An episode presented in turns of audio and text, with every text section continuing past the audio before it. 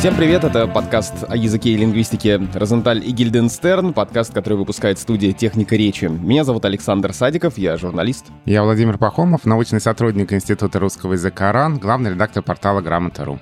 И вот то, что я анонсировал с середины сезона, наконец-то случилось, сезон заканчивается. Э, можно выдохнуть, э, или, может быть, кто-то расстроится. Я надеюсь, что кто-нибудь расстроится, потому что мне будет очень приятно, что вы нас ждете. Э, наш сезон о русском языке, который начинался как сезон о русском языке за границей, а потом по ходу наших разговоров я понял, что, наверное, более корректно говорить о русском языке в разных странах. Потому что, ну, за границей кажется, что вот здесь есть один правильный русский язык, а там где-то какой-то там какие-то его неправильные вариации. Так вот, мы выяснили, выяснили, что это не так. Говорили мы о русском языке в, я почитал, 15 странах. Да, мы с тобой сейчас, как после путешествия, садимся, разбираем фотографии, развешиваем магнитики, делимся впечатлениями, а, открытиями, наблюдениями. Для меня тоже это, пожалуй, самое... Да, кто что в Duty Free понабрал. Да, самое главное открытие, пожалуй, что это правда. Мы говорили не о русском языке за рубежом, мы говорили о русском языке в разных странах. И, пожалуй, одна из главных мыслей, которая была высказана в этом сезоне, а, на мой взгляд, это мысль Екатерины Протасовой из а, университета Хельсинки о русском языке в условиях плюрицентризма, о русском языке в разных точках кодификации, о том, что русский язык в той или иной стране — это не исковерканный язык метрополии, а это русский язык в той стране, в которой он существует. Вот это для меня было прям очень важным. Здорово, что она это сказала, и, по-моему, я эту мысль уже много раз повторял в течение этого сезона.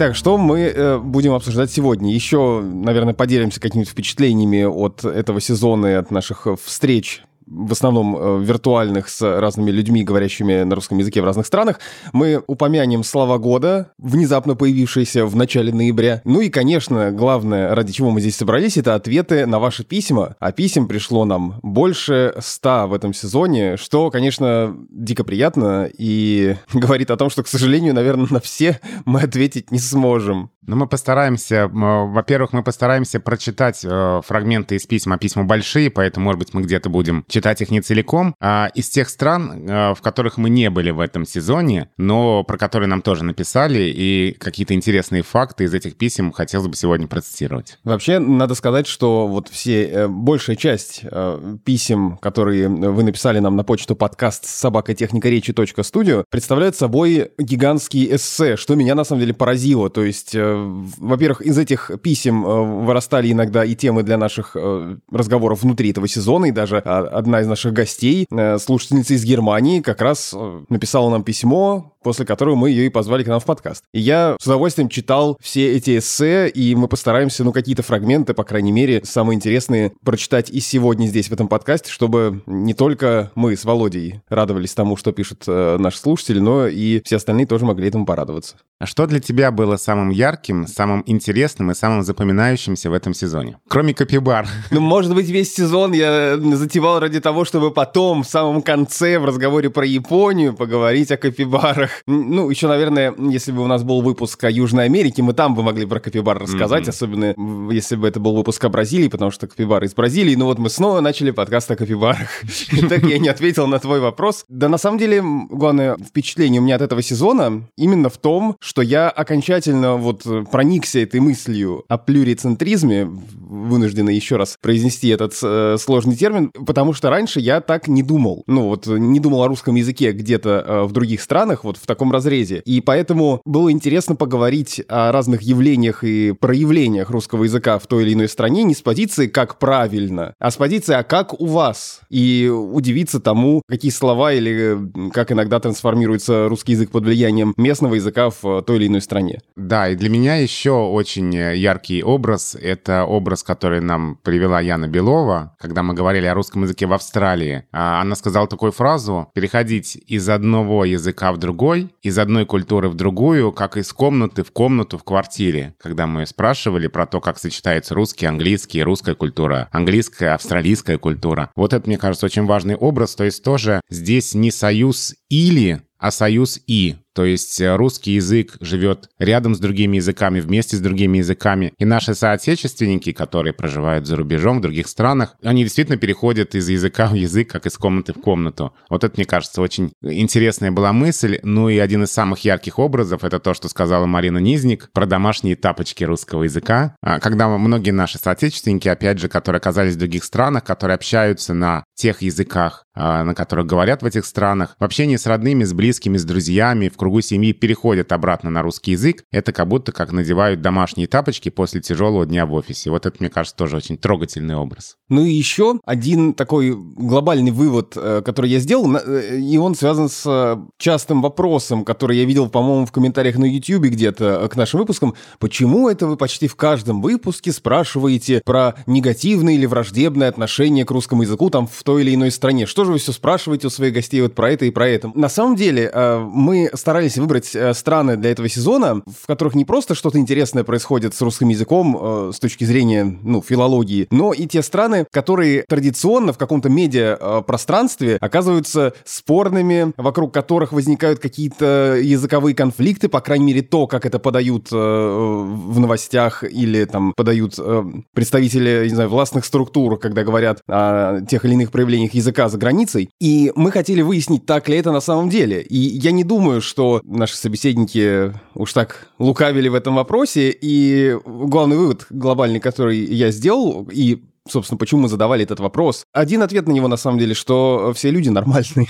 Да, и что с русским языком вполне комфортно можно себя чувствовать в Эстонии, а, в Грузии, в Соединенных Штатах Америки. За русский язык э, не побьют на западе Украины, ну и так далее, и так далее. То есть э, то, что традиционно в нашем представлении, во многом навязанном, считается врагами, да, России русского языка, вот мы говорили с людьми, которые там живут, и очень приятно было услышать, что нет, никто тебя за русский язык не расстреляет на месте. Да, еще, конечно, очень интересно было послушать, какой он русский язык в глазах иностранцев. И то, что нам говорили, да, что русский язык, с одной стороны, очень прямолинейный, и мы можем сказать нет, и, и, и не будем по этому поводу испытывать какие-то неудобства. С другой стороны, вспоминаем русский язык в США, русский акцент очень сексуальный, а русский язык очень романтичный в глазах американских подростков.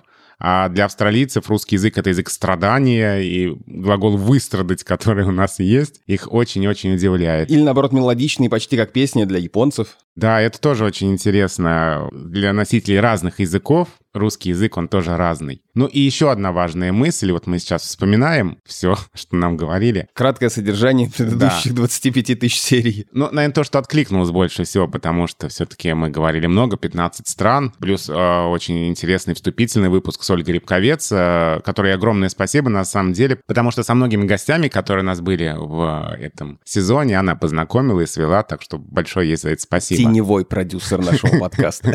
А, ангел-хранитель этого сезона я бы так сказал.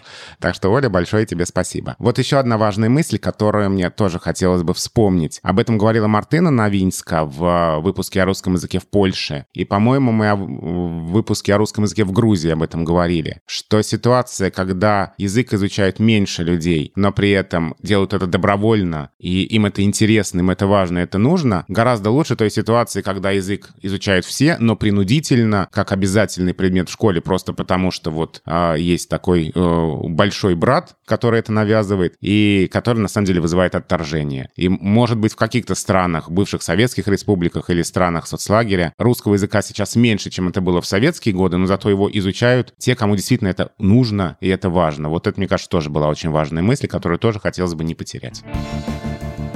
И вот-вот мы уже перейдем к вашим вопросам. И на самом деле, если бы э, не две новости, которые пришли накануне нашей записи, мы бы так и сделали. Но внезапно некоторые лингвисты начали в начале ноября называть слова года, чем поставили нас с Володей в недоумение. Вот что произошло. Составители Оксфордского словаря английского языка выбрали слово 2021 года, это слово «вакс». Ну и все производные от него вакцина, вакцинация, вакцинировать, антиваксеры и так далее. Потому что «вакс» сравнительно редкое слово, но к сентябрю его стали употреблять, как они пишут, в 70 72 раза чаще по сравнению с сентябрем прошлого года. И среди других слов э, выросло употребление таких как э, single dose, однокомпонентная вакцина, two dose, двухкомпонентная вакцина или антиваксер, человек, выступающий против вакцинации. И следом за Оксфордским словарем, буквально вечером того же дня, Институт Пушкина, это Институт русского языка имени Пушкина, в котором, кстати, очень много специалистов по русскому языку, как иностранному, что тоже связано с темой нашего сезона. Так вот, Институт Пушкина объявил словом года «спутник». Его в 2021 году стали употреблять в 9 раз чаще, чем раньше. Это я э, цитирую ТАСС. Второе место по данному институту занимает слово «Афганистан», на третьем месте словосочетание «Северный поток», на четвертом месте с небольшим отрывом «перепись» и еще на пятом месте «импичмент». Также э, рост продемонстрировали слова QR-код, антипрививочник и антиваксер. Ну вот здесь э, антиваксер э, с Оксфордским словарем есть совпадение. Я вот не припомню, чтобы так рано объявляли слова года. Да, это правда очень удивительно, потому что еще два месяца остается. У нас в году все-таки Ну, не- может, не конечно, 10 ничего уж месяцев. так и не произойдет, учитывая, какой характер имеет пандемия и какое значение имеет все, что с ней происходит и с вакцинацией и так далее. И, конечно, да, наверное, все будет крутиться вокруг этого, но за два месяца что-то еще может произойти все-таки. Ну да, нет, я не призываю 31 декабря в 22.00 называть слова года, но мне кажется, а что... вот в 23.59 Самое время, да. Мне кажется, что вполне можно было подождать еще, ну, месяц, полтора месяца. А то как будто, как нам сейчас вот уже сказали, там вот уже главный герой этого фильма пристрелил главного антигероя. То есть спойлеры, и всё, да, и спойлеры. всё. И что еще делает? А до, до титров еще 20 минут экранного времени. Ну ничего, еще не все объявили свои слова года, еще несколько словарей традиционно объявляют, по-моему, Мириам Вебстер там и еще кто-то. Ко- Коллинз еще, да, Коллинз, да. да, вот. Так что в, в ближайшие дни, я думаю, мы и это тоже увидим. Ну, а по поводу выбора слова «спутник», ну да, мне кажется, что здесь, в общем, все очевидно. Это действительно слово, которое... Мы с тобой, кстати, обсуждали слово «спутник» э, в нашем подкасте в другом ключе, когда мы говорили о слове «спутник» в значении искусственного спутника Земли, и как раз Сергей Попов нам говорил, что слово «спутник» не вошло в другие языки в этом значении нарицательном, а вошло именно в значении «советский спутник». Да, вот тот самый первый запущенный. А, да, ну вот получается, что еще один спутник, э, в данном случае вакцина, но все-таки это имя собственное, это имя собственное в кавычках с большой буквы. Это не нарицательное слово «спутник». Ну и тут э, нужно признаться и как раз э, сделать э, зацепку на следующий наш выпуск. Мы с Володей собирались и, и по-прежнему собираемся, мы от своих намерений не отказываемся, в конце года сделать э, специальный эпизод, такой праздничный новогодний, в котором э, мы подведем итоги года и в том числе поговорим о словах года и, э, наверное, попробуем как-то выбрать свои собственные варианты или, по крайней мере, порассуждать о том, какие слова для нас стали действительно словами года и заодно сравнить это с тем, что опубликуют все многочисленные словари и объявят разные институты. Да, и мы все-таки подождем конца года, потому что бывает, что на, на 90 плюс на пятой добавленной минуте забивают самый важный гол. Вот, да, выпендримся и отметим какое-нибудь слово специально из, там, не знаю, 25 декабря. Да, да, да. Да, но э, поэтому э, я предлагаю следующее. У нас есть почта, подкаст собака техника речи студио, и э, чтобы нам было интереснее готовиться, а вам, наверное, интереснее слушать этот выпуск, напишите нам на нашу почту письмо с тем, какие слова или какое слово для вас стало главным в этом году и почему. И мы обязательно это прочитаем, прокомментируем, и, может быть, даже если достаточное количество писем наберется, устроим некое голосование, какие слова, сколько вариантов набрали. Ну да, потому что все выбирают слово года, а мы с тобой не выбираем. Надо как-то тоже... А мы только комментируем, да? Да, Надо, надо- надо уже выбрать, да. надо выбрать. И с помощью наших слушателей, с помощью вас, э, мы бы хотели это сделать.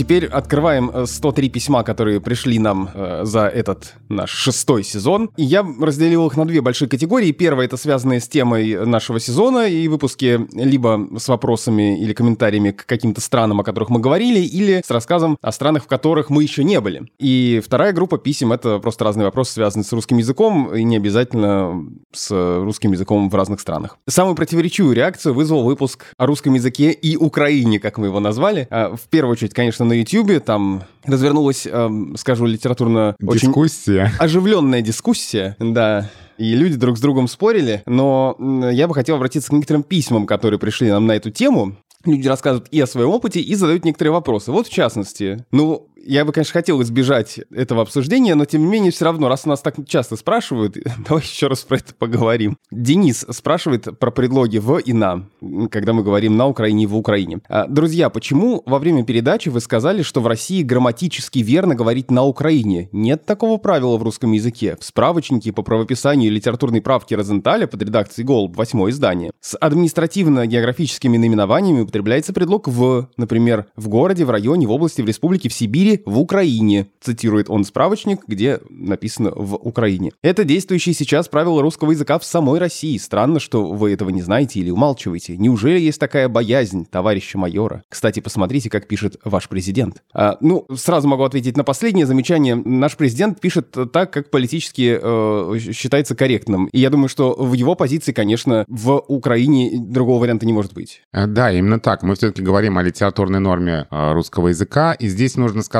что правила русского языка ну, это вообще немножко странное сочетание, потому что есть правила орфографии и нормы языка. И вот справочники э, Розенталя не равно правила русского языка.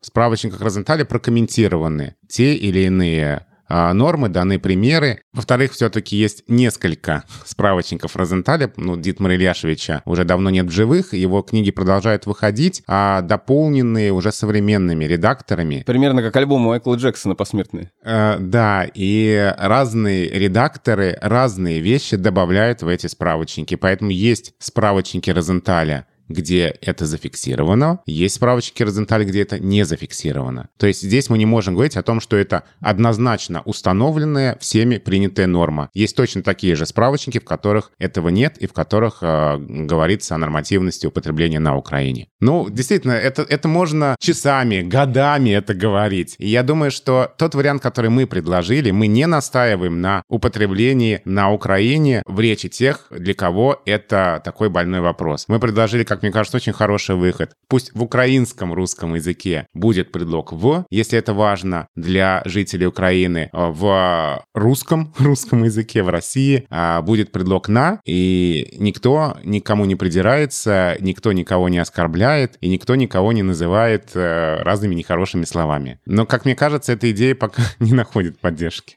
Продолжает тему Виктор из Одессы. Тут уже не про предлоги, а вообще о русском языке на территории Украины.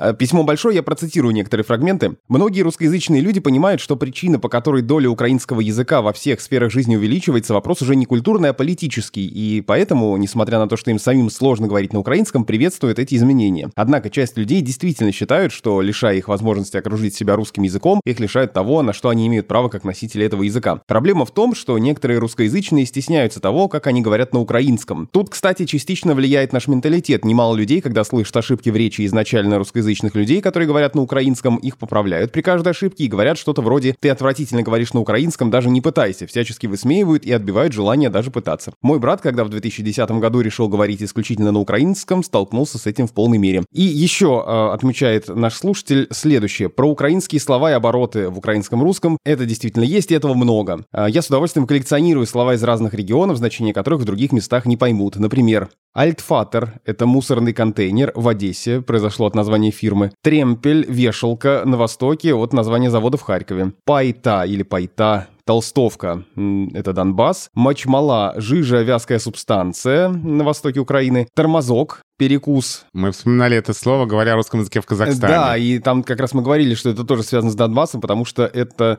вполне возможно шахтерский сленг такой. И, например, еще слово «ташечки» — пластиковые контейнеры для еды. В Одессе их называют «судочки». Интересно, что в закарпатском регионе «ташка» означает «сумка» или «пакет». Спасибо Виктору за письмо и за эти замечательные примеры. Их тут на самом деле больше, я прочитал только некоторые из них. Но главная мысль, мне кажется, тоже здесь ясна, и мы про это много говорили, что как бы ты ни пытался поговорить о каких-то отношениях украинского и русского языка, и каком-то их даже лингвистическом взаимодействии, вот про такие примеры, например, все равно все скатывается в политику, что бы ты ни сделал. Это правда. Я все-таки не удержусь, чтобы еще одну фразу про предлог не сказать. Но, но... Теперь у тебя загорелось, ты хочешь что-то кому-то доказать. Да, и ближайшие три часа я буду говорить еще об, об этих предлогах. Нет, мне просто хочется еще раз подчеркнуть очень важную мысль. И, как мне кажется, комментарии к выпуску о русском языке и Украине а, показывают, что Наверное, нам пока эту мысль донести до а, многих участников этой дискуссии не удалось. Граждане России, говорящие на Украине, говорят это не из какого-то ослинного упрямства и желания оскорбить, унизить Украину и украинцев. Все гораздо проще, и с политикой не связано. Это традиция. Традиция, которая очень сильна в любом языке. Традиция, благодаря которой мы, кстати, а, понимаем многое в речи тех людей, которые гораздо старше нас. Мы понимаем тексты, которые созданы а, теми, кто жил за много десятилетий и столетий до нас, потому что есть вещи для языка очень-очень сильно традиционные. Только в этом дело, а не в каком-то желании кого-то оскорбить и унизить. Вот эту мысль мне еще раз хочется подчеркнуть. Следующее письмо — это письмо, связующее звено между Украиной и США в, на, в нашем э, сезоне, потому что нам пишет Екатерина из Америки, но Екатерина жила в Киеве. Меня зовут Катя, я родилась э, до 16 лет, жила в Киеве, а вот последние 25 лет э, проживаю в Соединенных Штатах, в том числе воспитываю двоих двуязычных детей при американском муже. Сначала по поводу украинского языка. Моя мама из России, из маленького поселка под Тверью, папа родился и вырос в Киеве, встретились они в Твери, а потом уехали жить в Киев, где я и родилась. В семье мы разговаривали на русском языке, хотя папина семья я, конечно же, знал украинский. Помню, как в начале 90-х, примерно классе в седьмом, были произведены официальные изменения в правописании некоторых украинских слов. Например, точно помню, что слово «парфюмерия» стало писаться как «парфумерия» через «у». И помню, как учительница украинского языка писала перечень этих слов на доске, и как нам пришлось переучивать их правописание. Наверное, примерно в то же время поменяли пресловутый предлог «на» и «в» и стали говорить не «на Украине», а «в Украине». Нам тогда объясняли, что это связано с тем, что Украина перестала быть краем, то есть частью большой страны, и стала сама страной, именно поэтому произошло изменение в предлогах. А в 96-м году мы всей семьей переехали в Калифорнию. Мне было 16, и я попала в предпоследний класс школы. А дальше э, Екатерина э, приводит разные интересные примеры, которые мы могли упустить в разговоре с Ксенией Турковой, когда мы говорили о русском языке в США. И вот так вот мы э, с темы Украины соскользнули, и теперь будем говорить дальше про Америку. Из английских слов, которые русскоязычные жители Калифорнии используют практически каждый день, почему-то никто не упомянул слово freeway, то есть шоссе. Кстати, я честно попыталась не использовать таких слов, особенно с детьми, но в какой-то момент поняла, что когда вместо митинг ты используешь совещание, а вместо фривей — шоссе, это в какой-то степени звучит как выпендрёж, типа вот какая я крутая и образованная в отличие от вас. Еще одно местное выражение, которое не было упомянуто в вашем подкасте про русский язык в Америке, это выражение со словом э, «если». Тут все поголовно говорят «если» вместо «ли». То есть э, вместо «а ты не знаешь, пойдем ли мы в кино» говорят «а ты не знаешь, если мы пойдем в кино». И это типичный англицизм «do you know if we are going to see a movie». Это, дальше продолжает наша слушательница Екатерина, наверное, единственное, что меня просто выводит из себя. Я уже даже своих детей натренировала, что так говорить неправильно. Или, может, я не права. Но вот опять же, мы возвращаемся к этому вопросу правильно-неправильно. Неправильно с точки зрения литературной нормы русского языка, да, но мы говорим о том, что это русский язык не просто русский язык, а русский язык в Америке, где он испытывает влияние английского языка, где под влиянием конструкции в английском появляются какие-то конструкции в русском, и, наверное, мы можем говорить о том, что это такая особенность речи русских в Америке. Все-таки я бы здесь не оперировал категориями правильно-неправильно. Да, неправильно с точки зрения литературного русского, но мы же отказались от этой идеи, что единственно правильное — это то, как говорят по-русски в России. А вот письмо от моего тезки Владимира. Здравствуйте, обожаемый, уважаемый Розентали Гильденстерн. Все, мне уже очень нравится это письмо, дальше можно не читать. В последнем выпуске про Америку героиня сказала, что есть in-laws, обозначение родственников как со стороны мужа, так и жены. А в русском языке эквивалента как будто бы и нет. А разве сваты не подходят? Спрашивает нас Владимир. Я, кстати, проверил, только сваты, даже запретительная помета стоит в словаре, по крайней мере, э, на грамоте.ру, да, не сваты. Ну, наверное, у Штудинера такая же помета должна быть. А здесь э, у слова «сват» такие значения в словарях русского языка. Во-первых, это человек, сватающий жениха невесте или невесту жениху. А во-вторых, отец одного из супругов по отношению к родителям другого супруга. Ну и, соответственно, сватья — это мать одного из супругов по отношению к родителям другого супруга. То есть получается, что это слово «сваты» мы можем использовать э, в значении родители, родители одного из супругов но не любые родственники. То есть э, там братья и сестры — это уже не сваты. И еще один комментарий к выпуску о русском языке в США. Э, Дмитрий наш слушатель э, с искренним уважением и любовью к нашему творчеству э, критикует Ксению Туркову за объяснение слова «потлак». Цитирую. «Здравствуйте, дорогие авторы любимого подкаста. Вполне вероятно, что вам уже про это 100 человек написало, но не могу молчать. Гости из США продемонстрировали чудесный пример народной этимологии, назвав слово «потлак» и составив его из горшка и удачи. Ну, Ксения Туркова нам тогда объясняла, что это слово из слова под горшок и лак удача. Речь идет о слове потлак, которое обозначает вечеринку в складчину. На самом деле это, пишет слушатель Дмитрий, потлач. Потлач — обычай, широко фиксируемой антропологии разных народов, а слово выбрано из языка североамериканских индейцев региона Pacific Northwest. Я не поленился и попробовал провести маленькое расследование. К сожалению, я не так силен в англоязычных э, источниках, которые касаются лингвистики, но вот что мне удалось найти. Э, короткий ответ такой, что на самом деле версия о том, что потлач э, и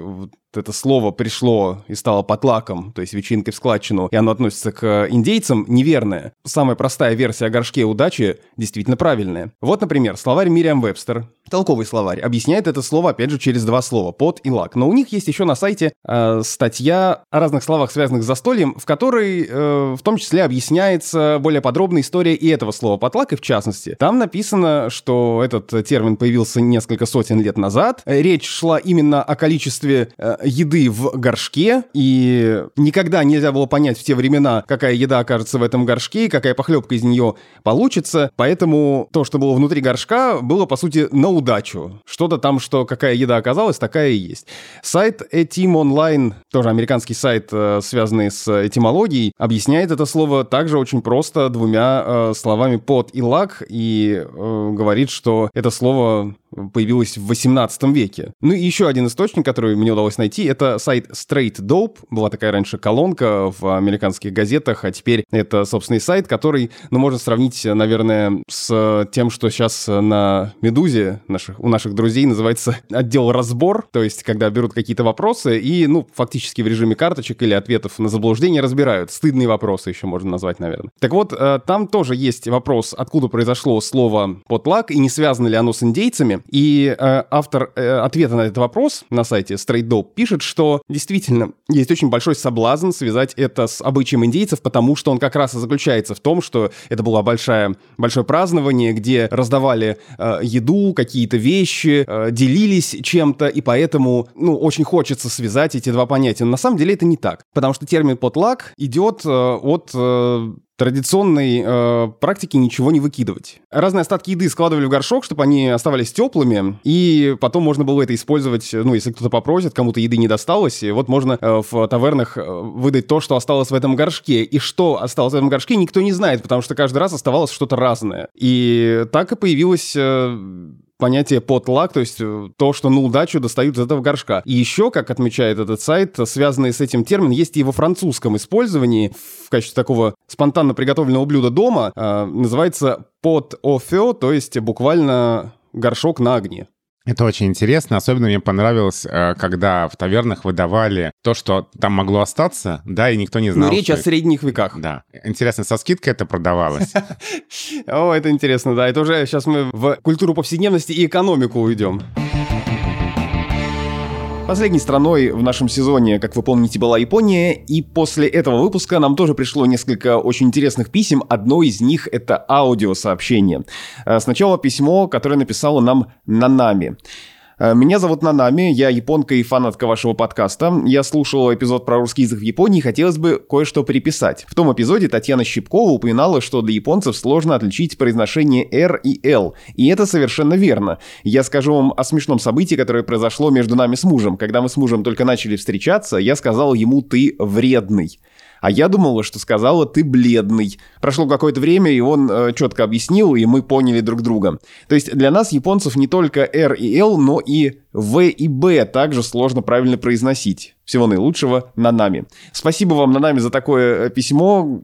Это действительно очень интересные особенности, которые как раз помогают нам понять, как другие люди воспринимают русский язык. Я имею в виду э, иностранцы. Ну и еще один комментарий нам пришел от нашей слушательницы Ольги Щербаковой, которая уже 20 лет живет в Японии. Она говорит э, об ударении в слове аниме и аниме. Оказывается, в Японии есть два варианта, и выбор того или иного аниме или аниме связан э, с тем, какому поколению принадлежит носитель языка. Я его знаю все-таки э, именно вот с таким ударением, я произношу его как аниме. А я уже 20 лет живу в Японии, и другого произношения я не использовала. Но я прямо заморочилась этим вопросом и э, задала его своему знакомому японцу. Я попросила его произнести слово аниме, э, на что он отреагировал как аниме. Но при этом он объяснил, что представители его поколения, а ему 40 с чем-то лет, склонны все-таки э, произносить это слово именно как аниме, в то время как лет э, 10-15 назад, он точно не помнит,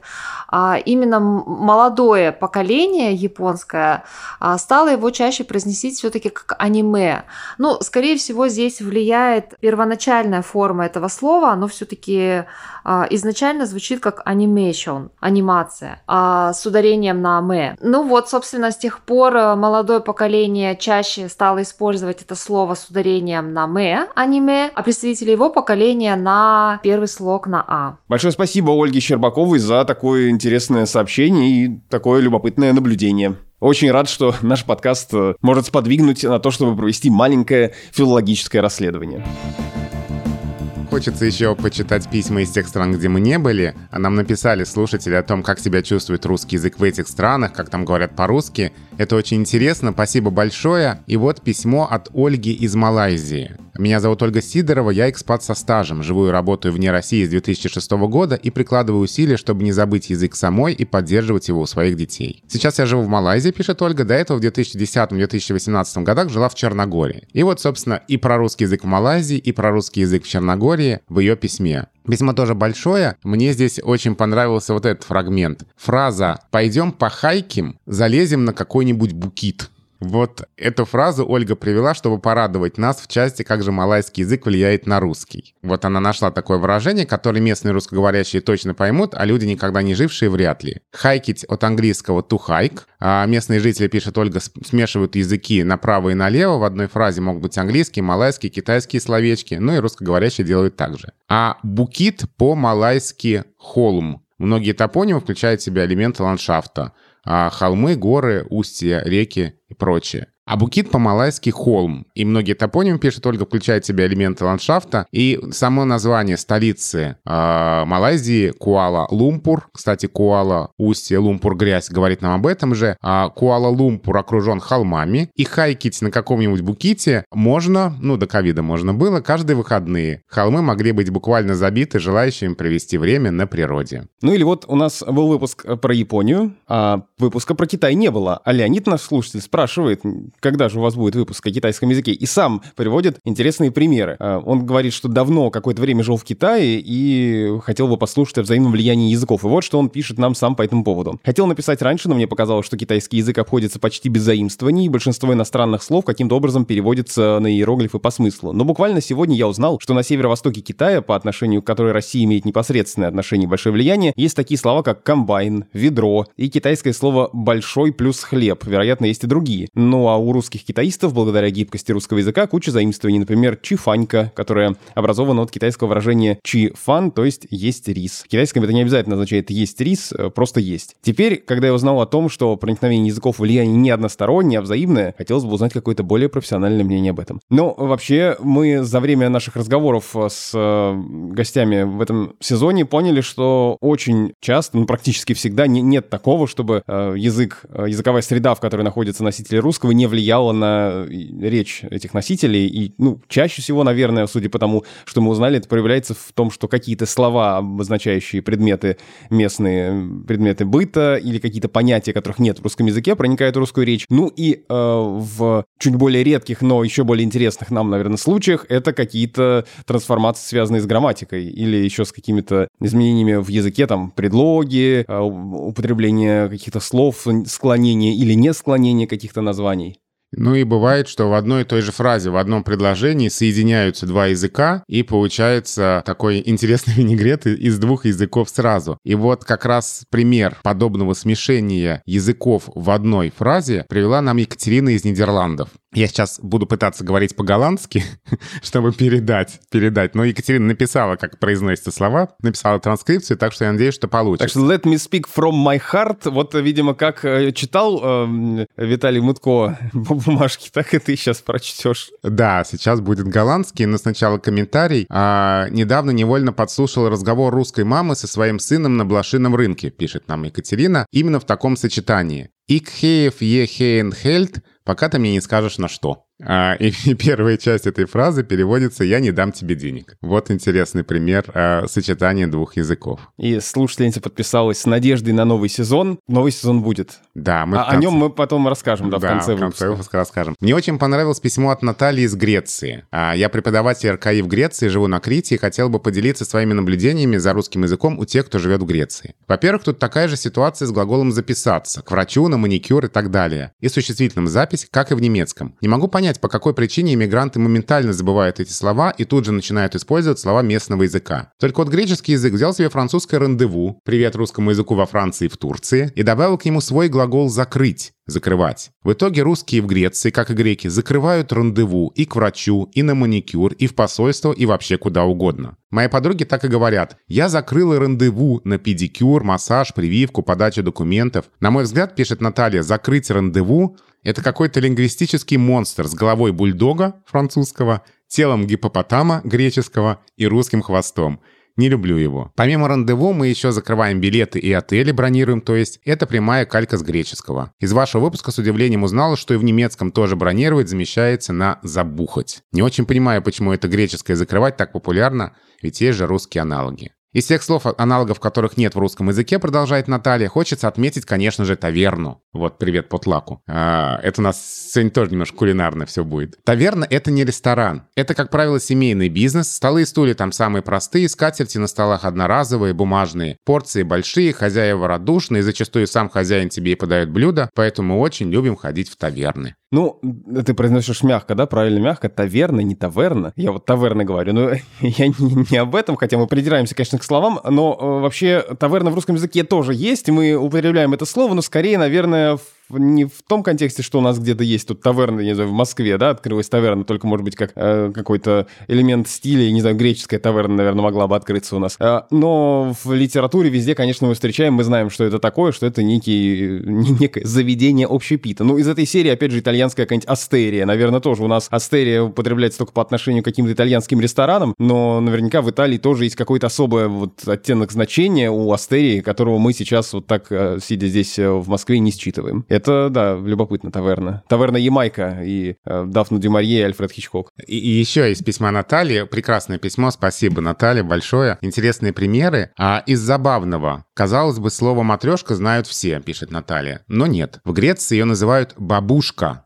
с ударением на «у». Где-то читала, да, это правда так, что по-английски платочек, покрывающий голову и завязанный под подбородком, называется бабушка. Возможно, это влияет. Поэтому я каждый свой урок с новым учеником начинаю с того, что кукла в кукле, в кукле, в кукле — это матрешка и никогда не бабушка. Небольшую часть греков, пишет Наталья, я уже просветила.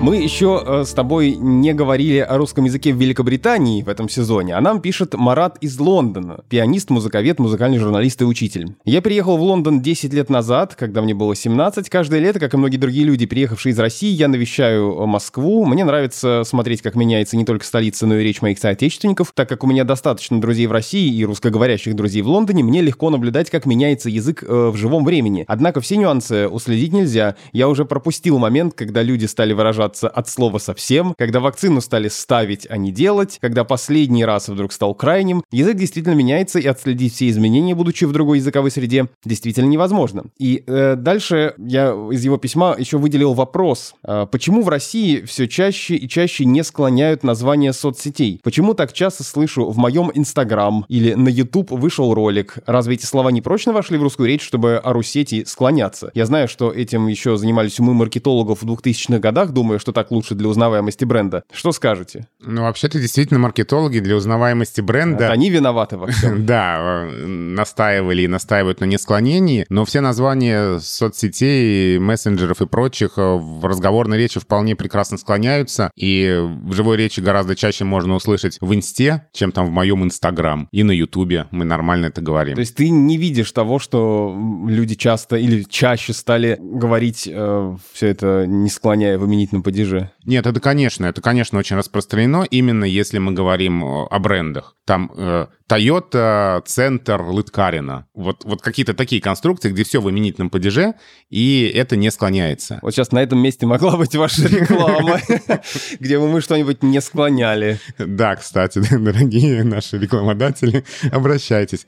А в разговорной в живой речи, конечно, все это игнорируется и все склоняется так же, оно не может не склоняться. В рекламе это постоянно, например, дезодорант Рексона, и он все время во всех падежах э, остается Рексона, а не Рексо ну и там, не знаю, еще чем-то пользуйтесь. Мне это кажется странным, и в обычной речи тоже у меня впечатление, что люди как раз наоборот э, больше склоняют. Я лучше порекламирую книгу, которая скоро выйдет в серии книг «Тотального диктанта», вторая часть книги «100 текстов о языке», где есть статья Натальи Кузнецовой «О дивный единый фирменный стиль», где как раз тоже об этом, о том, как много распространилось несклоняемости в последнее время в рекламных объявлениях, на вывесках, в новостях и так далее. И в этой статье как раз говорится о том, что название бренда э, рекомендуют не склонять специалисты по рекламе, потому что оно э, так легче и надежнее впечатается в сознании клиента-покупателя, и поэтому и появляются такие сочетания, как Новый год с Coca-Cola или э, какой-нибудь э, Пималюкс крем-сода-эффект, где просто четыре слова и никак одно к другому не цепляется. То есть э, это правда распространено, но это именно условие письменного текста, ну или какого-то вот рекламного. Да, в живой речи, конечно, там почищу Пималюксом и никакой там крем сода-эффект никто говорить не будет.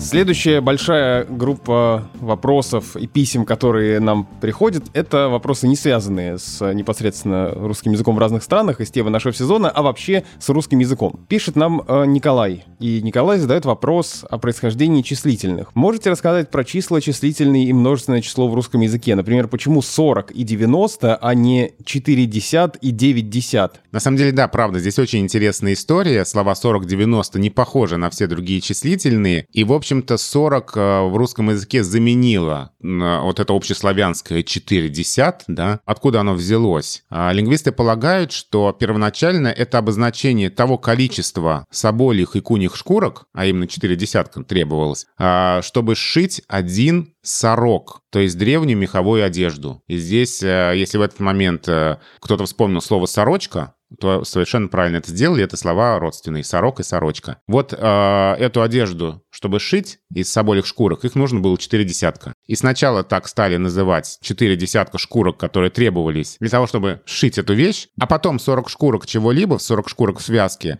стали условной единицей пушной торговли. Ну а потом уже вообще чего угодно. И слово 40 э, стало обозначать просто четыре десятка. А что касается слова 90, то сначала здесь нужно рассказать про слово 9, потому что оно должно было быть никаким не 9, оно должно было быть примерно таким «новить». И в других европейских языках слово со значением 9 связано со словами со значением «новый». Вот смотри, в английском «new» и «nine», а в немецком «ной» и «neun».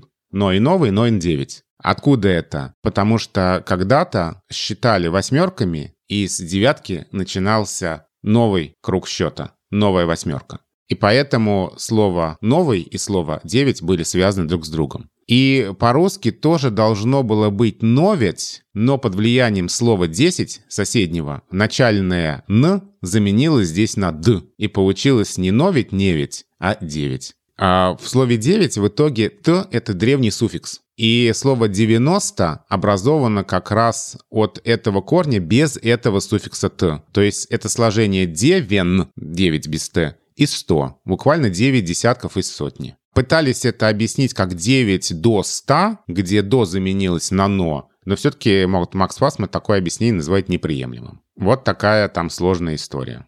И еще один вопрос, э, который прислал нам Николай, уже более общий. Русский язык меняется, но когда читаем классику, то там чаще встречаются устаревшие слова или странное написание каких-нибудь окончаний, но не более того. Это, наверное, уже адаптированные версии. Примерно сто лет назад даже ять была буквой алфавита, и должно быть она была во всех произведениях, а сейчас нет. Вопрос скорее такой, как и когда решают, что некоторые произведения пора обновить под современные нормы, как часто и как сильно это происходит, можно ли найти первоисточники произведений э, несколько вековой давности и сколько поймет из них современный читатель, можно ли актуализированные версии считать оригиналом, можно ли найти тех, кто приложил руку к ним после автора. Я бы хотел ответ... начать ответ на этот вопрос тем, что мне кажется, вот ты сейчас, э, Володя, меня как специалист э, опровергнешь или согласишься со мной, что но вообще поменялось только написание. Сами формы-то, по большому счету, не изменились. Если мы возьмем Ломоносова, какие-нибудь его э, оды, которые вот сейчас в учебниках там написаны, они написаны, ну, нашими буквами, чтобы нам легче было читать, но текст там точно такой же, как был, когда он его написал. Никто этот текст никогда не адаптирует. И, собственно, поэтому мы часть произведений, которые были до Пушкина, там, 18 16 ну, еще раньше, соответственно,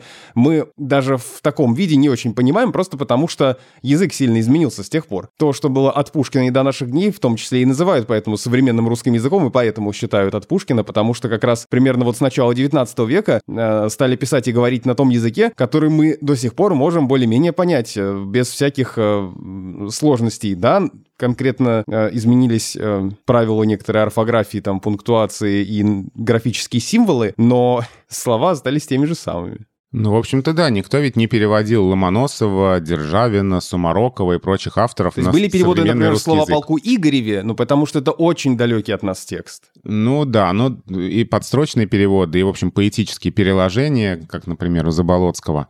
Никто не переводил э, писателей 17-18 века на современный русский язык, именно поэтому их так трудно нам читать. Там устарели многие слова, там устарели многие грамматические конструкции, нам непонятны уже какие-то выражения, может быть, какие-то метафоры, которые есть в этих текстах. Да, их сложно читать. Нам очень сложно читать все, что было до Пушкина, а, именно потому что что сделал Пушкин? Он приблизил язык книжно-письменный к русской разговорной речи. И именно поэтому все, что после Пушкина, мы более-менее понимаем, и Пушкина тоже понимаем. Если бы кто-то сделал сейчас то же самое, его бы обвинили в диком надругательстве над русским литературным языком. Не, ну Пушкин думал так, хорошо, вот э, до меня были всякие Тредьяковские, Ломоносов, их же читать невозможно. Э, вот будут через 200 лет изучать в школе, как они будут это читать? Надо облегчить работу, давайте я напишу нормальным человеческим языком. Примерно так, да. Давайте будем уже по-русски писать писать нормально, без этих вот-вот-вот-вот-вот всего, да. Одним словом, никто специально не адаптирует произведения, э, по крайней мере, те, которые относятся к последним там трем векам, э, точно, ну, просто изменяется визуальная представленность этих текстов. Да, книги, которые вот я еще в детстве брал, там где-то, где мне попадались, в дореволюционной орфографии, это было, ну, любопытно интересно, и, конечно, сложнее читать, потому что какие-то символы уже у нас э, не используются. А, да, работа редакторов с текстами русской классики — это работа именно с орфографией, пунктуацией. А, здесь не только такие прям яркие примеры, как изменение правописания, но и, например, здесь можно поговорить о том, что пунктуация в текстах русских классиков — это такая пунктуация, над которой поработали редакторы академических собраний сочинений русских классиков, выходивших в советские годы. Потому что многие знаки препинания раньше употреблялись в других а, функциях, с другими значениями. Обычно было встретить в 19 веке точку с запятой на границе частей сложно подчиненного предложения между главной частью и придаточной. Вот Нина Сергеевна Валгина приводит такой пример, что если взять какой-то текст Тютчева, я не помню, какое стихотворение она разбирает, то от тех знаков, которые изначально были у Тютчева, в современных собраниях сочинений, ну, там, выходивших в советские годы, почти ничего не осталось. То есть это такая редакторская работа в соответствии с теми значениями знаков препинания, которые сложились позднее. То есть вот об этом можно говорить. Но, конечно, слова никто не заменял, и э, грамматические обороты никто не переводил на современный русский язык. Ну, и отвечая на вопрос, можно ли найти тех, кто приложил руку к ним после автора, ну, это редакторы, их имена указаны обычно в выходных данных да, книг, и если да. у вас даже современное какое-то издание, но хорошее, там написано текст, печатается по изданию, например, такого-то года. Вы можете открыть и найти это издание и посмотреть, кто над ним работал, и вот эти редакторы, наверное, и будут теми людьми, кого можно считать приложившими руку к там, знакам препинания и тому, как выглядит это произведение в этой книге. Да, подлинную авторскую пунктуацию можно встретить только в рукописи, а дальше уже это работа редактора. Нас э, спрашивает Рашида. Здравствуйте, уже 10 лет слышу от 500 рублей, более 300 человек и так далее, но все равно еще режет слух. Может, это я отстала от жизни и цепляюсь за старые нормы? Спасибо, что есть такой подкаст о русском языке. Я прослушал все, и впечатление такое. Один выпуск интереснее другого. Вот я бы только такие э, письма бы и читал. Спасибо большое за добрые слова. На самом деле это очень частая ошибка. Здесь, как мы все время говорим, трудность в самой языковой системе. То, что сбивает говорящих по-русски 100 100, и хочется по такой модели сказать 500 и дальше, но нельзя. Нужно говорить 500. Это сложность, это трудность. Числительным вообще очень много трудностей, потому что это часть речи, которая сформировалась относительно недавно, потому что в ней соединились слова из разных древних частей речи. Какие-то были существительными, какие-то прилагательными. У этих слов непростая история, как мы вот убедились на примере слов 40 и 90. И действительно, это часть речи, которая доставляет больше всего хлопот говорящим по-русски. Но вот, да, здесь только запомнить и всякий раз себя очень жестко контролировать. А вот вопрос от Анастасии о роде кофейных напитков и какао. Здравствуйте. Параллельно с шестым сезоном слушаю предыдущие сезоны вашего подкаста. Захотелось поделиться наблюдением. В первых сезонах вы чуть ли не в каждом выпуске упоминаете слово «кофе». Да, а в одном из сезонов мы в каждом выпуске упоминаем куркуму и куркуму. Да. Кофе, которое теперь из среднего рода, в кавычки это взяла Анастасия, правильно взяла, потому что это распространенное заблуждение, оно давно среднего рода. В меню же кофе, как и капучино, латте, раф, обычно мужского рода. Так вот я заметила, что под влиянием мужского рода кофе и разных кофейных напитков, привычное какао стало употребляться в мужском роде. Вкусный какао, французский какао. И это не один случай. Примеры из нескольких красноярских кофеин во вложениях. Да я и сама иногда оговариваюсь. Так что, возможно, когда-нибудь и какао мужского рода станет нормой. Да, там э, Анастасия приводит э, фотографии в письме, где меню и написано вот именно так. Французский какао, вкусный какао. Но это вот то, что называется гиперкоррекция, когда носители языка, желая сказать правильно, а, совершают ошибку. Я не думаю, что какао станет а, словом мужского рода, хотя язык разные может фокусы выкидывать, но просто это направление движения в другую сторону, потому что все такие слова, несклоняемые, иноязычные, оканчивающиеся на гласную, обозначающие а, неодушевленные какие-то предметы, реалии, они э, должны быть среднего рода. Это системно, это законно, это правильно. Здесь кофе исключение, то есть не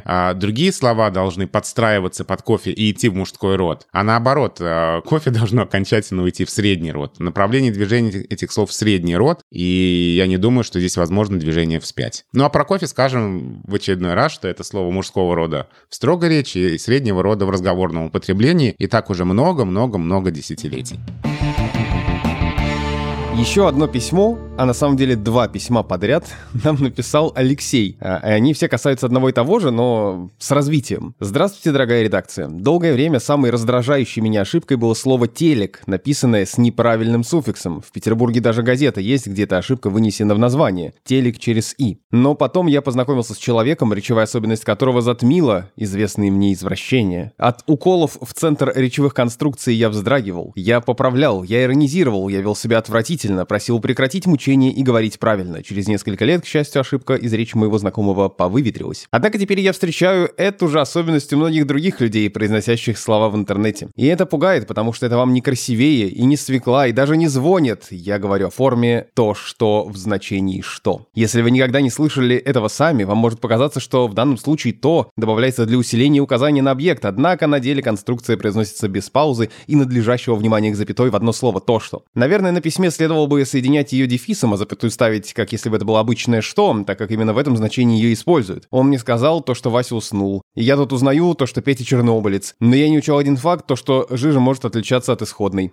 Приводит примеры слушатель. И следом э, за этим через некоторое время он присылает нам еще одно письмо. Снова здравствуйте, дорогая редакция. Со времени предыдущего письма я стал еще чаще замечать сквозящую из каждого рта заразу то, что блогеры, стримеры, чиновники допускают эту ошибку в речи, и она транслируется дальше, захватывая все новые новые умы. Каждый раз э, я вспоминаю то, что писал вам, здесь такая ирония, э, потрясаю кулаком в окно, говорю, ах ты ж, вот если бы... Но сейчас я смотрю свежий э, спецреп э, о кинотавре, слышу от каждого второго актера, кинокритика, режиссера эти бесконечные то, что в значении что. Мне кажется, то, что битва уже проиграна. С актерами то, что вылезает на экраны, станет нормой. Попробую э, рассуждать о том, что же явилось причиной возникновения распространения этой формы паразита. Раньше мне казалось, то, что частица то нужна на говорящему, чтобы подчеркнуть существенность своей мысли, как бы упомянув дважды через местоимение «то» и затем ее непосредственным выражением. Однако теперь я предполагаю, то, что это лишнее «то», служит как филлер типа «э», чтобы потянуть время, пока формулируется мысль. Как бы то ни было, желаю вновь привлечь ваше внимание к этой речевой ошибке, быстро становящейся нормой. Алексей Долгушин. Письма о вот этом вот «то что» нам падают каждый сезон и мы периодически на них отвечаем, но я сейчас э, отступлю от своей э, нейтральной позиции и хочу отчасти поддержать нашего слушателя, что эта зараза действительно распространяется очень быстро. Э, вот. Но, то есть я, правда, замечаю это в огромных количествах вокруг, и честно говоря, уже готов смириться. Но я думаю, что все-таки спустя шесть сезонов подкаста Розентали Гильденстерн ты должен был привыкнуть к мысли, что «зараза» — это слово неприменимое к новому. Да, конечно, конечно, я все, все понимаю, да. Языковым явлением. Но я должен был тебя сурово ну отчитать. да, да. А, на самом деле, да, это то, что... Вот. Э, это другое то, что. это другое. Это то, то местоимение, запятая, что. Это то, что входит в речь все большего и большего числа людей. Вот в этом предложении я, я употребил то, что как требует литературная норма. И мы, наверное, наблюдаем, как мы уже много раз говорили, э, действительно процесс рождения нового составного союза, такого же, как для того, чтобы, в случае если, э, и многих-многих других. Это повсеместно в речи молодых носителей языка, это вызывает отторжение и очень сильное раздражение у тех, кто постарше. Э, и пока мы можем говорить, что это по-прежнему ошибка, но мы не можем игнорировать и степень распространенности этого явления, и то, что оно повсеместно у молодых людей, и они здесь не видят какого-то нарушения нормы. Поэтому здесь мы, мы можем только сказать, что, видимо, придет время, когда это будет признано нормой. Когда это наступит, мы пока не знаем. Но мы туда идем. Это не деградация, это не скатывание вниз, это просто изменение языка. Должны же когда-то рождаться новые союзы. Вот один рождается. А вот интересный вопрос от Янины. Здравствуйте, я давно слушаю ваш подкаст и уже даже подсадил на него родственников. А пусть они слушают с разных устройств, так у нас больше прослушиваний засчитается. А, и Янина пишет, а, что у нее есть племянница пяти лет, которая в детском саду постоянно задает учить разные стихотворения. Дошла очередь и до лукоморья. И вот моя сестра присылает аудиозапись, в которой пятилетняя девочка пересказывает текст, который ей предстоит выучить, и говорит там в темнице тужится царевна. Вообще это очень смешно, я долго смеялась, но потом так и не смогла найти ничего общего в словах «тужить» и «тужиться». В интернете на эту тему ничего нет, да еще и слово «тужурка» попало в этот ряд, насколько я помню из курса французского языка. Тужурка — это вообще искаженное французское слово. В тужурке вопросов нет, но можете ли вы объяснить, почему «тужить» и «тужиться» так похожи? Есть ли у них общий предок? И что изначально означал тот общий корень, от которого произошли эти слова? Вот отличный вопрос, очень интересно. Люблю такие вопросы, когда мы задумаемся, а слова похожие, но имеющие разные значения, связаны друг с другом или нет. Так вот, тужить в значении горевать, печалиться, заботиться, беспокоиться и тужиться в значении э, напрягая мускулы, делать усилия, разные усилия, э, связаны друг с другом. И этимологические словари рассказывают, э, где тут связь. А глагол «тужить» в значении «печалиться» а это суффиксальное производное от несохранившегося слова «туга», с первоначальным значением «стеснение», «нажим», а дальше переносное значение «печаль», «скорбь». Вот это «тужить», «печалиться». А «туга» того же корня, что и слово «тугой». Так что исторически «тугой», «тужится» и «тужить» — это слова-родственники. В этом сезоне большая часть писем, которые нам приходила, даже если речь идет э, о каких-то обычных таких э, вопросах серии «как правильно» или какое слово от какого произошло, и не связанных с темой русского языка за границей, э, все равно большая часть писем пришла от слушателей, которые слушают нас где-то в других странах. И это тоже очень приятно. И целую, целую географию можно составить. Вот сейчас вопрос от Евгения, слушателей из Барселоны. Здравствуйте, уважаемые ведущие. Меня мучает один незначительный вопрос уже несколько лет. Литературная норма говорит нам, что сейчас единственное правильное написание слова «прийти» именно через и краткую, а «прийти» через «д» — это уже устаревшая норма, и так писать не следует. Однако я постоянно натыкаюсь в письменной речи достаточно образованных людей именно на «придти». Ладно бы только в классической литературе, но и у современников. Да и на самом деле уже не знаю, по какой причине в моей голове «придти» выглядит вполне закономерной формой. Даже при произношении слова, хотя я понимаю, что у всех людей оно разное. Мне слышится не краткое, а слышится «д». Хотя по аналогии с «идти» хочу написать это слово через «д». Скажите, Скажите, пожалуйста, когда именно и по какой причине норма была изменена, и не думаете ли вы, что старая норма может вернуться? Были ли такие прецеденты? Иногда они возвращаются, старые нормы. А окончательно написание «прийти» с буквой «и» краткое было утверждено в 1956 году, когда были приняты действующие правила правописания. И почему все-таки с буквой «и» краткое? Хотя были варианты «прийти» через «д». А, и здесь, конечно, с одной стороны, кажется странным «идти» мы пишем dt, а прийти мы там d не пишем. Но с другой стороны, прийти приставочный глагол, и есть другие приставочные глаголы зайти, уйти, выйти, перейти. И вот по этой модели произошло выравнивание. Тоже приставочный глагол и тоже с буквой и краткое под влиянием этих слов. Глаголы движения.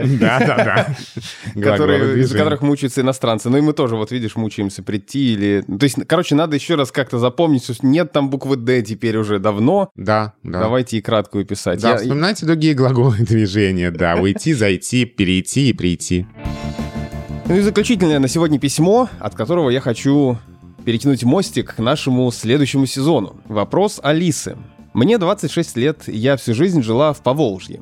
Казань-Самара. Там речь мало отличается от той, которую можно слышать по телевидению или радио. Я имею в виду не какие-то словечки, в Казани, что логично, многое берется из татарского языка, а особенности произношения. Только после массового появления реалити-шоу я с удивлением узнала, что жители некоторых городов говорят, например, не Красноярск, а Красноярск, проглатывая некоторые безударные гласные. Как постоянный слушатель вашего подкаста, я понимаю, что наличие таких говоров — это нормально, но иррациональная часть меня не может с этим смириться, хотя к речи других людей, в том числе разного рода ошибкам, отношусь спокойно, а здесь что называется, аж трясет капслоком. К этому явлению у меня много вопросов. Например, не смущает ли самих носителей таких говоров их речь? Они ведь видят в СМИ, что вроде как правильнее произносить те или иные слова по-другому, или для них речь теле- э, и радиоведущих звучит как нечто нереальное и, возможно, даже устаревающее, как сейчас для многих произношение слова «скучный» через «ша». Второй вопрос касается функции говоров в языке. Мой любимый блогер-филолог Светлана Гурьянова. Э, Светлана, привет вам. Пишет, что диалектные словечки помогают сохранить в языке некоторые вышедшие из употребления слова, что ценно для истории. А вот в чем ценность региональных особенностей произношения слов могут для них, к примеру, исчезнуть? Если предположить, что да, то чем это чревато для языка, что он потеряет? С уважением, Алиса. По большому счету, э, все это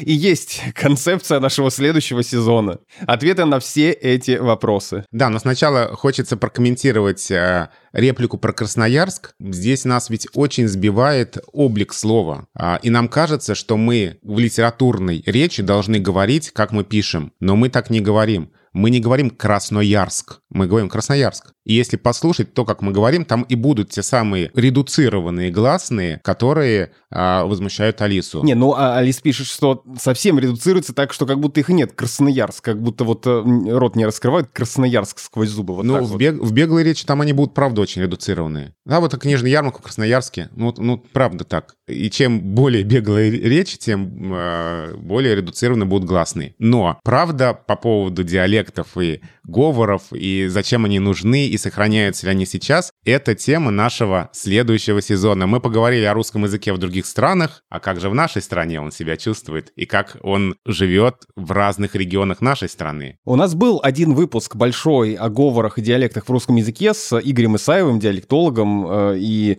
мы как раз и хотим пригласить Игоря Исаева к нам в следующий сезон, чтобы он нам помог разобраться в диалектах более подробно, а, потому что на самом деле это как мы уже не раз упоминали, влияние Советского Союза и единой нормы, которая фактически была насажена через телевидение и радио на всем пространстве Советского Союза, отчасти все это и привело к упадку диалектов и к их такому подпольному, что ли, положению, и к тому, что многие люди сейчас воспринимают это как недостаток, а, а не как интересную особенность речи. Да, и это было очень печально, что это именно в советское время случилось, потому что, и об этом Игорь Исаев рассказывал, и я думаю, он нам расскажет в следующем сезоне, а, потому что как раз начало 20 века — это время повышенного внимания к диалектам, это время первых диалектологических экспедиций, составления первых атласов, карт, и это было время, когда диалекты начали изучать во всем их многообразии. А потом э, случилась революция, и советская власть уже к диалектам стала относиться по-другому. А, не все мы потеряли, далее. Диалекты живы, диалекты продолжают развиваться. Ошибка было бы думать, что диалекты умерли. О том, как они живут и что в них интересного, вот нам Игорь расскажет. Так что, э, если э, Игорь Исаев сейчас слушает этот выпуск, э, Игорь, не отвертитесь, все, придется, придется приходить к нам и, и рассказывать. Придется прийти с буквой и краткое. Прийти, да. А придется без буквы и краткое. Вот там часто ошибку делают. Придется без и краткого, а прийти с и кратким. Если у вас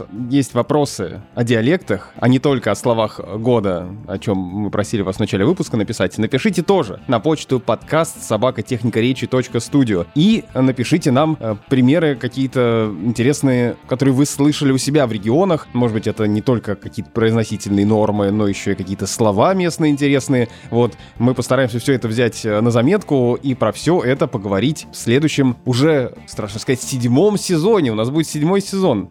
7, а, цифра 7, надо как-то это отметить. В нем будет 77 выпусков, нет? 777. Хорошее число. Мы станем ежедневным подкастом, да. Э, размечтался. Ну, в общем, Э, спасибо вам за то, что вы были с нами э, все это время. Мы вернемся к вам ближе к концу года. Мы — это я, Александр Садиков, журналист и шеф-продюсер студии «Техника речи», которая и выпускает подкаст «Розентали Гильденстерн». Я Владимир Пахомов, научный сотрудник Института русского языка РАН, главный редактор портала «Грамота.ру». Большое спасибо всем, кто работал и работает над этим подкастом, кто нам помогает. Спасибо нашему монтажеру Сергею Скурту, который помогает в последних выпусках. Я надеюсь, продолжит помогать и дальше. Ну и пока нас нет, э, вы можете послушать все наши предыдущие выпуски, если вдруг вы этого еще не сделали. А, ну и подписаться и послушать другие подкасты студии «Техника речи». Например, подкаст, который в самом разгаре сейчас, это подкаст об инвестициях. Во что вложиться сейчас, чтобы в будущем получить хорошую прибыль или, может быть, поставить все и проиграть. Это подкаст «Калькулятор», который ведут инвесторы Назар Щетинин и Андрей Ванин. Ну и подкаст честный, самый честный подкаст о материнстве «Ты же мать», который ведут Настя Красильникова, Анастасия Хартулария и Александра Довлатова. Ну что, до встречи. Да, прощаемся до спецвыпуска по итогам года и до следующего сезона.